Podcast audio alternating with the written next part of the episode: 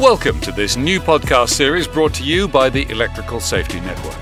I'm Dave Austin, and I'll be hosting the programs along with Gary Gundry, technical author and trainer who brings insight from the contracting world and specialist knowledge from BS 7671, the regs, and on site guidance. Today, we investigate TEGG and how this technology is allowing us to carry out testing with no operational downtime.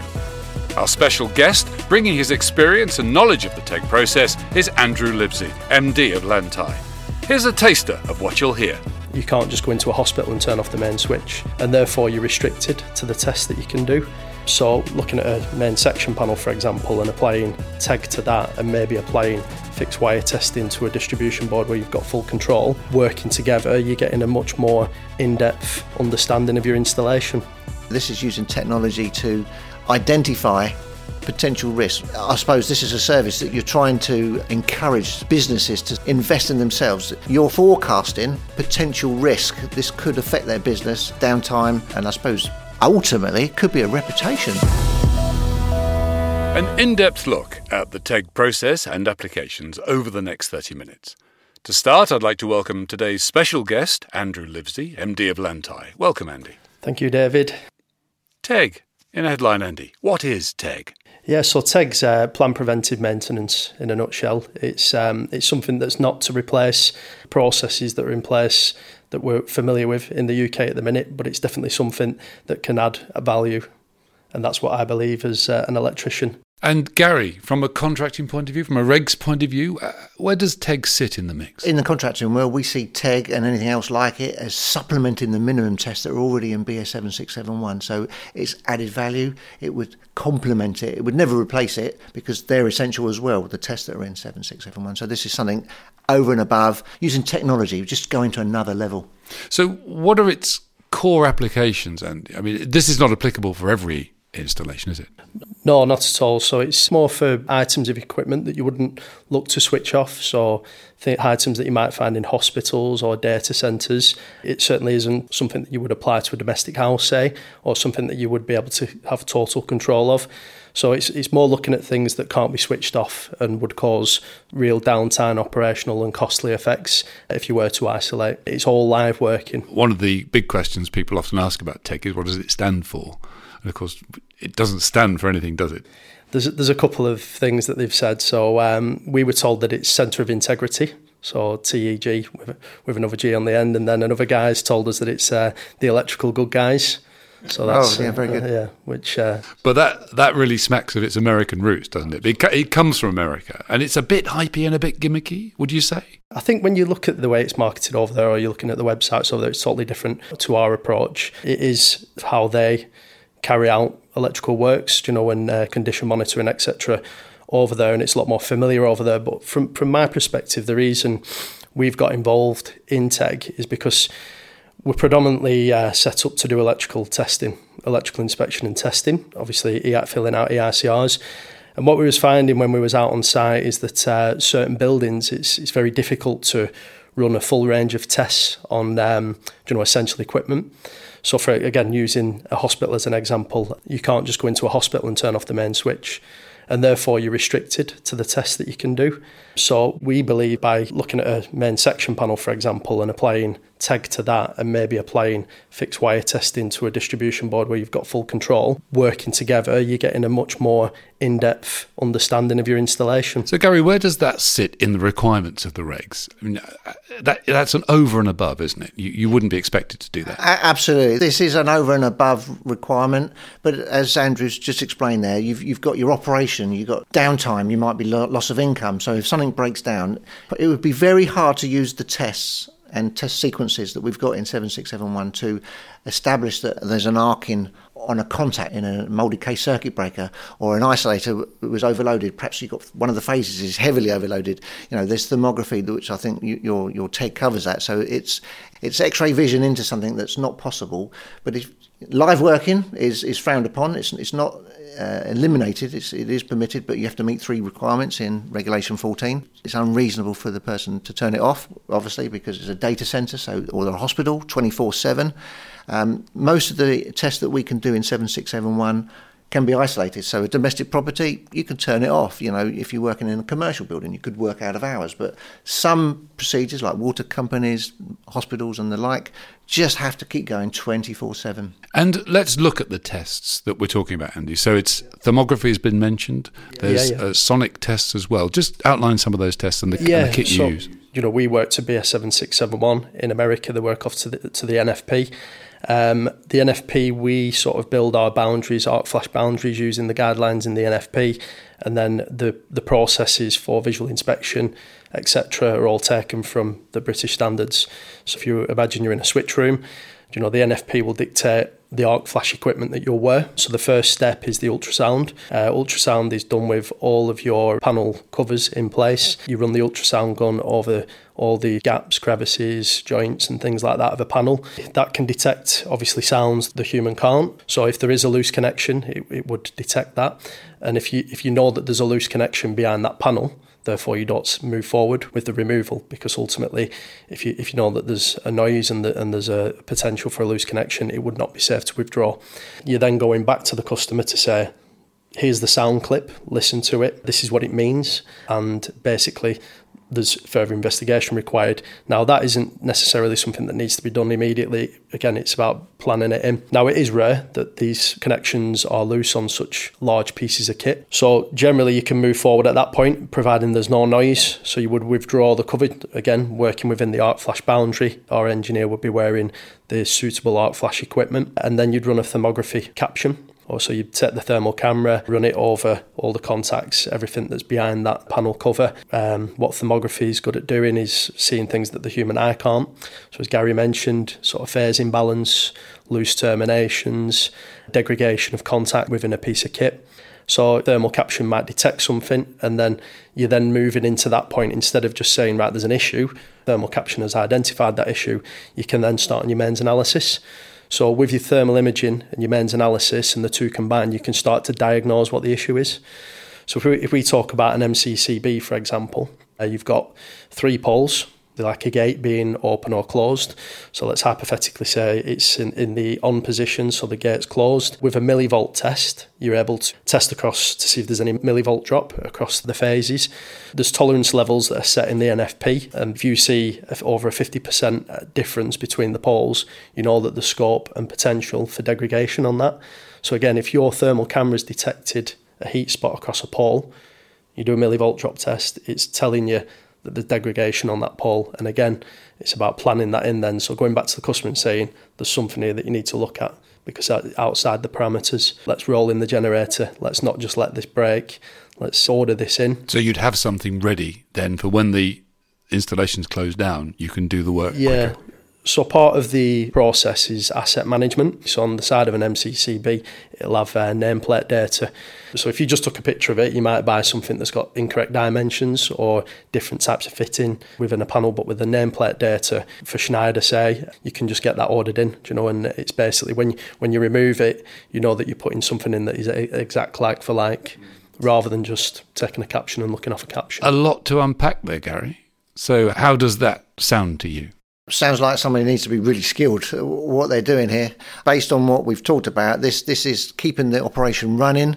This is forecasting downtime. I wouldn't want to lose half a section of the building, you know, because you know time is money. You know, you might be making manufacturing, or you have got lives at risk here. When when you mention this millivolt, then is is this from the incoming poles and the outgoing poles? Yeah, yeah. yeah. So I can see that you know this is using technology to identify potential risks. I suppose this is a service that you're, you're trying to um, encourage um, businesses to sort of invest in themselves. You're forecasting potential risk. This could affect their business, downtime, and I suppose ultimately it could be a reputation. If you can't deliver the goods at a certain time, it's like, I'm sorry, we're going somewhere else.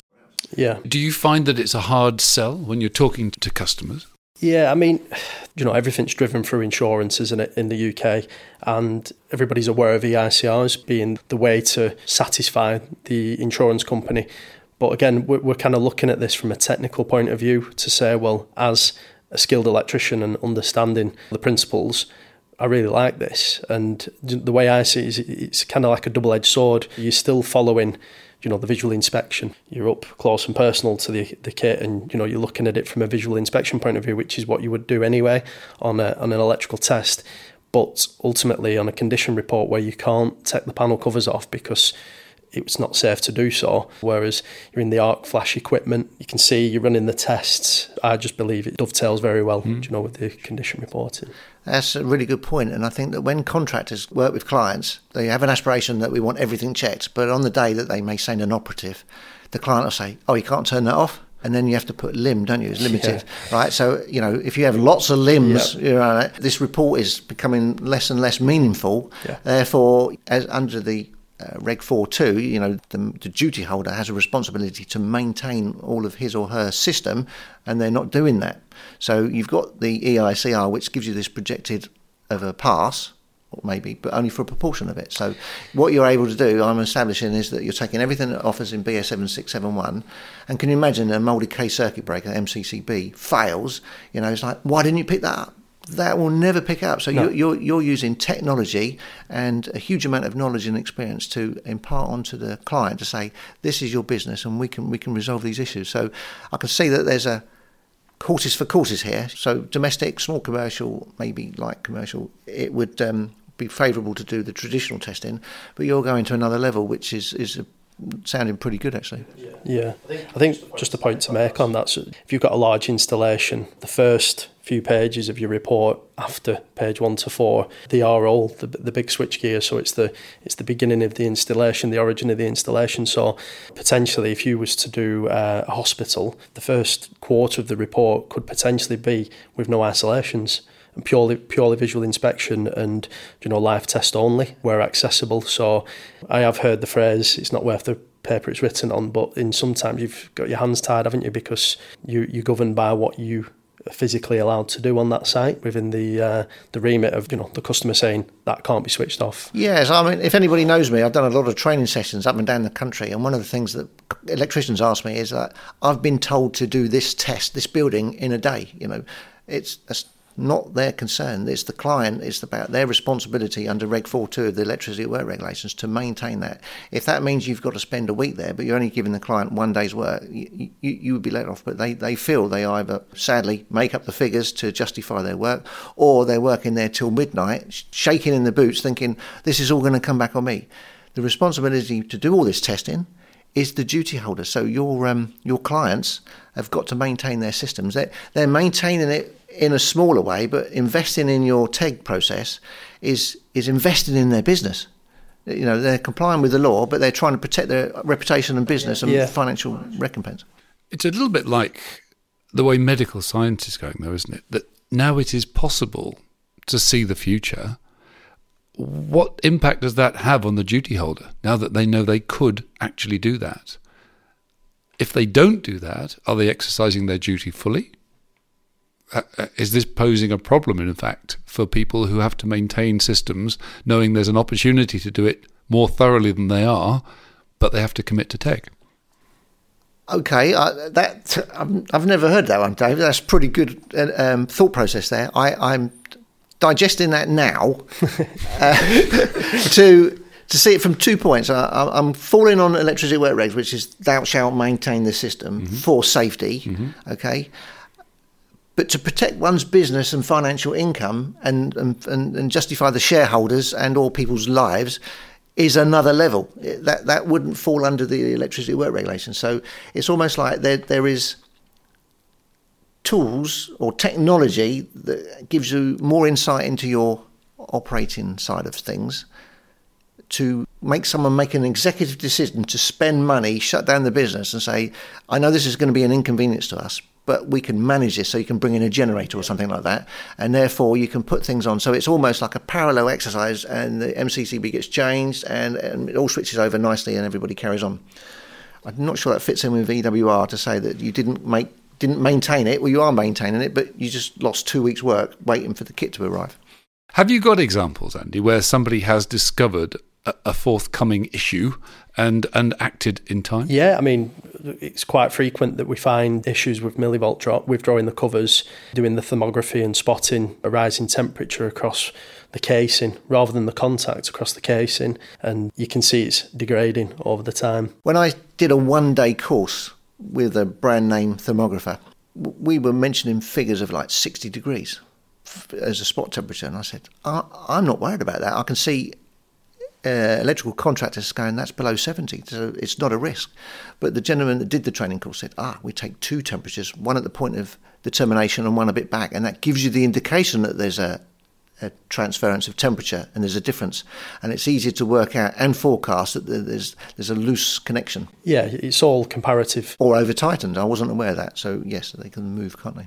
If you're looking at that one snapshot and you can see that one cable's operating at a certain temperature, and the same cable, you know, if it's an armoured cable, if L3 is operating at a much higher temperature than L, L1, it, you know, is that a loading issue? Is that a loose termination or is it degradation of, of equipment? Yeah, but you're building a picture up, aren't you? Oh, you're, yeah, yeah. You're, you're using the thermography and the current testing to sort of to confirm the yeah, yeah. Your, your, thought process. So that, that's that's the thing. I think um, we we've always sort of used thermography in the past, you know, to supplement um, some of the fixed wire testing because again it's if, you, if you're limited to what you can do in a panel let's let's use thermography where we can but now you know we feel we're a lot better placed to sort of diagnose the problem rather than just say there's a rising temperature here's your report. It's sort of there's a rising temperature and this is all the the rest of the readings that we've been able to pull together. Is this something that also allows some comparative analysis? So if you've you've done an installation then another year you go back. Yeah. Can you compare those yeah, two and exactly. see degradation? The software that we've we've purchased is has got all the logic in the background so we we key in the, the readings and the and the temperatures that we find, um, and that will ask questions, flag things uh, for us. But ultimately, you're creating a job if you're going every year to look at this one piece of kit. So let's say you're in a, ma- a, manufacturing plant and there's a conveyor that's that's making you an absolute fortune, and it's a case of that can't ever be switched off. And we're going to subject this to TEGG on a, on a yearly basis.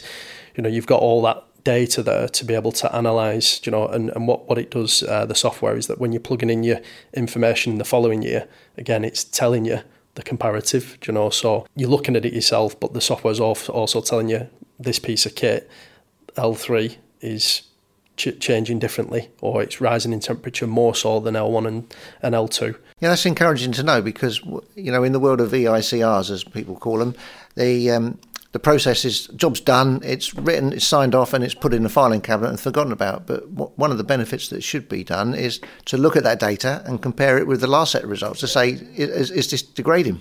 Uh, I think very few do that because it's seen as a sort of tick box exercise. Job's done, let's move on. It passed. But I was talking to cable manufacturers and also instrument manufacturers.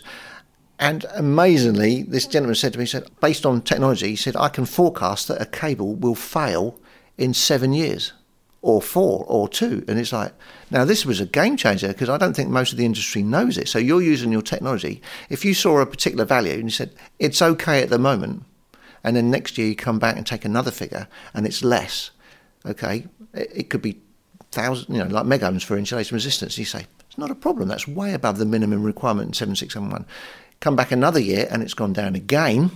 You then got to plot a graph and you can just say every year this will break down and slowly. Uh, and slowly, slowly, and within four or five or seven years or whatever it is, that cable needs replacing. Now, why aren't we using that? It's, it's, it's, people's minds just need to be opened up about this. It's a case of it's past, yes, but as a business, you want to forecast this, and I think downtime, income protection, and, and reputation protection would actually wake up people to think that I need to be aware of this because if, if you if you miss it or don't act upon it, it could cost them their job, I suppose, yeah. or people's yeah. lives, or it could catch fire. It sounds like Gary Gundry is fairly convinced that TEGG's are a pretty viable thing.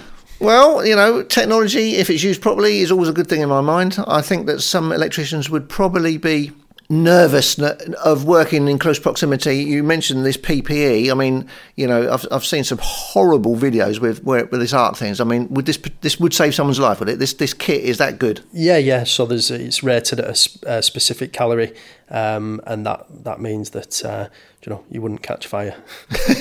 no, I did. I did watch the videos. Reassuring. Yeah, that, uh, I mean, yes, you, you're engulfed in flames, but I mean, I, I try and explain to people, and they don't appreciate the level of fault current that um, is generated, and, and, and the arc. They call it arc flash, and, and there's experts up and down this country that are better at it than me. But just to get that message across, you know, you're wearing the right PPE. Uh, do you have to wear several layers? Three, Yeah. three layers. Yeah, yeah. So uh, you got the t-shirt, the pants, the overalls. T-shirt and Uh, pants. Yeah, so it's the the arc flash t-shirt and pants, and then the overalls over the top of that, and it's Is, is that similar to what would be used by HV engineers? yes, Yeah. yeah, Yeah. So it's that level of protection yeah, you're yeah, at. absolutely, yeah. Amazing. Yeah, yeah, that is good.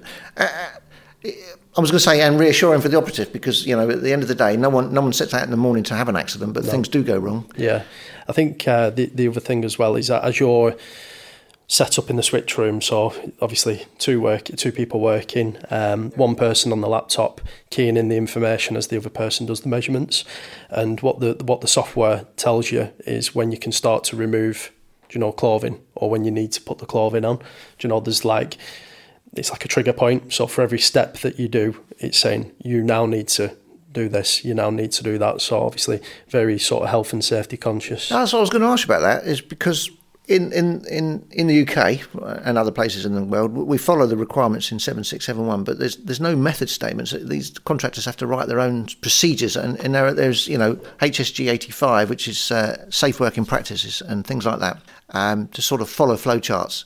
In is it the N, NFP? Yeah, NFPA 70, they're, they're Amer- American regulations. So some might say that that's not the UK. How do we know? Are they better? Could they hold up in a court of law? You're following a different set of regulations that we have. I don't think we even have that capacity. So it's almost like you're using something ahead of its time yeah. I th- I in this like- country. Yeah, I just feel like um, there's a blend of the two.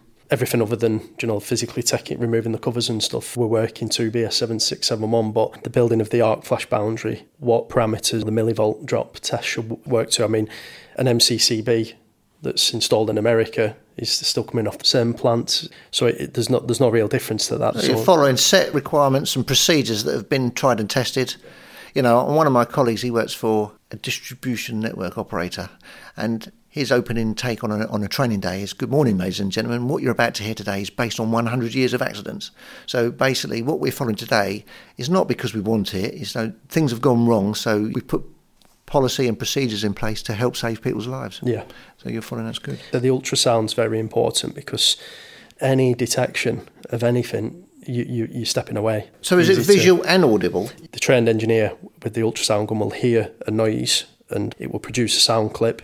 It plugs into the computer and then you can observe the sine wave of the sound clip and it's it's clear what you know a loose connection is. So that there, there are characteristics in the Yeah. science, yeah, Yeah. That, that can differentiate Yeah. a loose connection. Very much I mean, like AFDD, so using that comparator process to look at a, a set waveform. Yeah. That's it, yeah. So it's arc flash. You know, if there's uh, when you download the clip, you're watching the sine wave. So there's the noise and then there's the sine wave.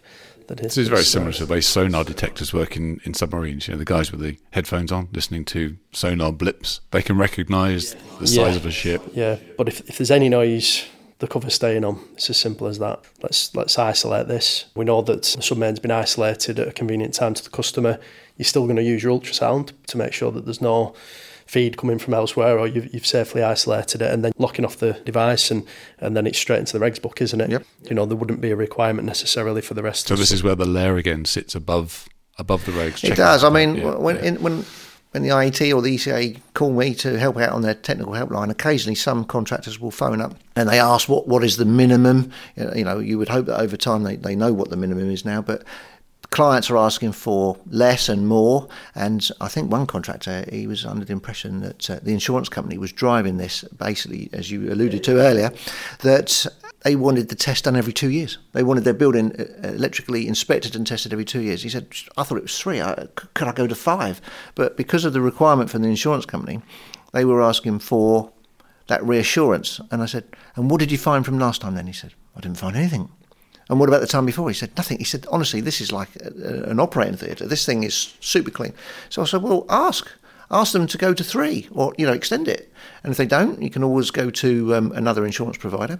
And ultimately, if you had evidence initially it could have been photographs, you could have done thermography, and now with TEGG, you could provide them a whole suite. So this could help someone's business, I suppose. Yeah, um, save on insurance. There's one of our new customers who found that we're doing TEGG now in the north of England, and we've engaged with them, and their insurance company pays for TEGG because of the potential loss of earnings for downtime.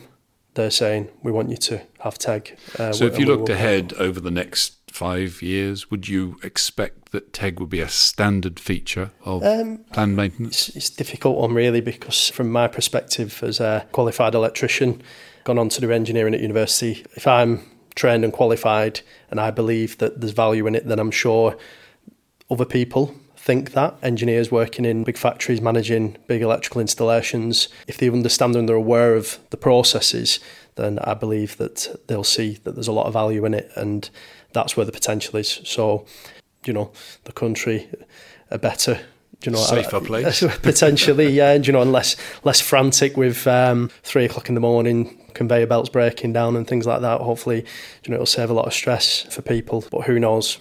And Gary, what about its inclusion in the regs? Do you see a future for it being accepted in maybe to, to, to part six? Good question. I think that um, there's always a, a, point where people will catch up with new technology because this is definitely new and pushing the boundaries. BS 7671 has the minimum requirements. There's a, there's a suite of guidance notes that the IET produce, and Guidance Note 3 covers inspection and testing. And I know that thermography is included in there. One of my colleagues in the industry, he, he managed to get that in there. So there's recognition and appreciation of it. Uh, it doesn't change anything, it supplements it as added value, takes, supplements the whole thing. Some of the ultrasonic side of things, I think it's just specialised skill. I, I, don't see that going into the requirements, but I do know that the committee that is looking at inspection and testing would like to dissect it into two new work and periodic. So I think that would be like the requirements, and anything else would be guidance to help business. So that's that's where it would sit. That's it. That's why I see it in my opinion. That's typical regs answer. Yeah, thanks, Gary. That's, that's that's how we operate on the committee. Thank you very much to Gary Gundry for his insight, and also to Andrew Livesey from Lantei for terrific information and experience of TEGG. So, what do you think? Have we inspired an interest in TEGG as part of planned program maintenance for your organisation? Well, whatever your response, I hope you found this podcast informative and useful. Listen out for further Electrical Safety Network podcasts. I'm Dave Austin. Thank you for listening.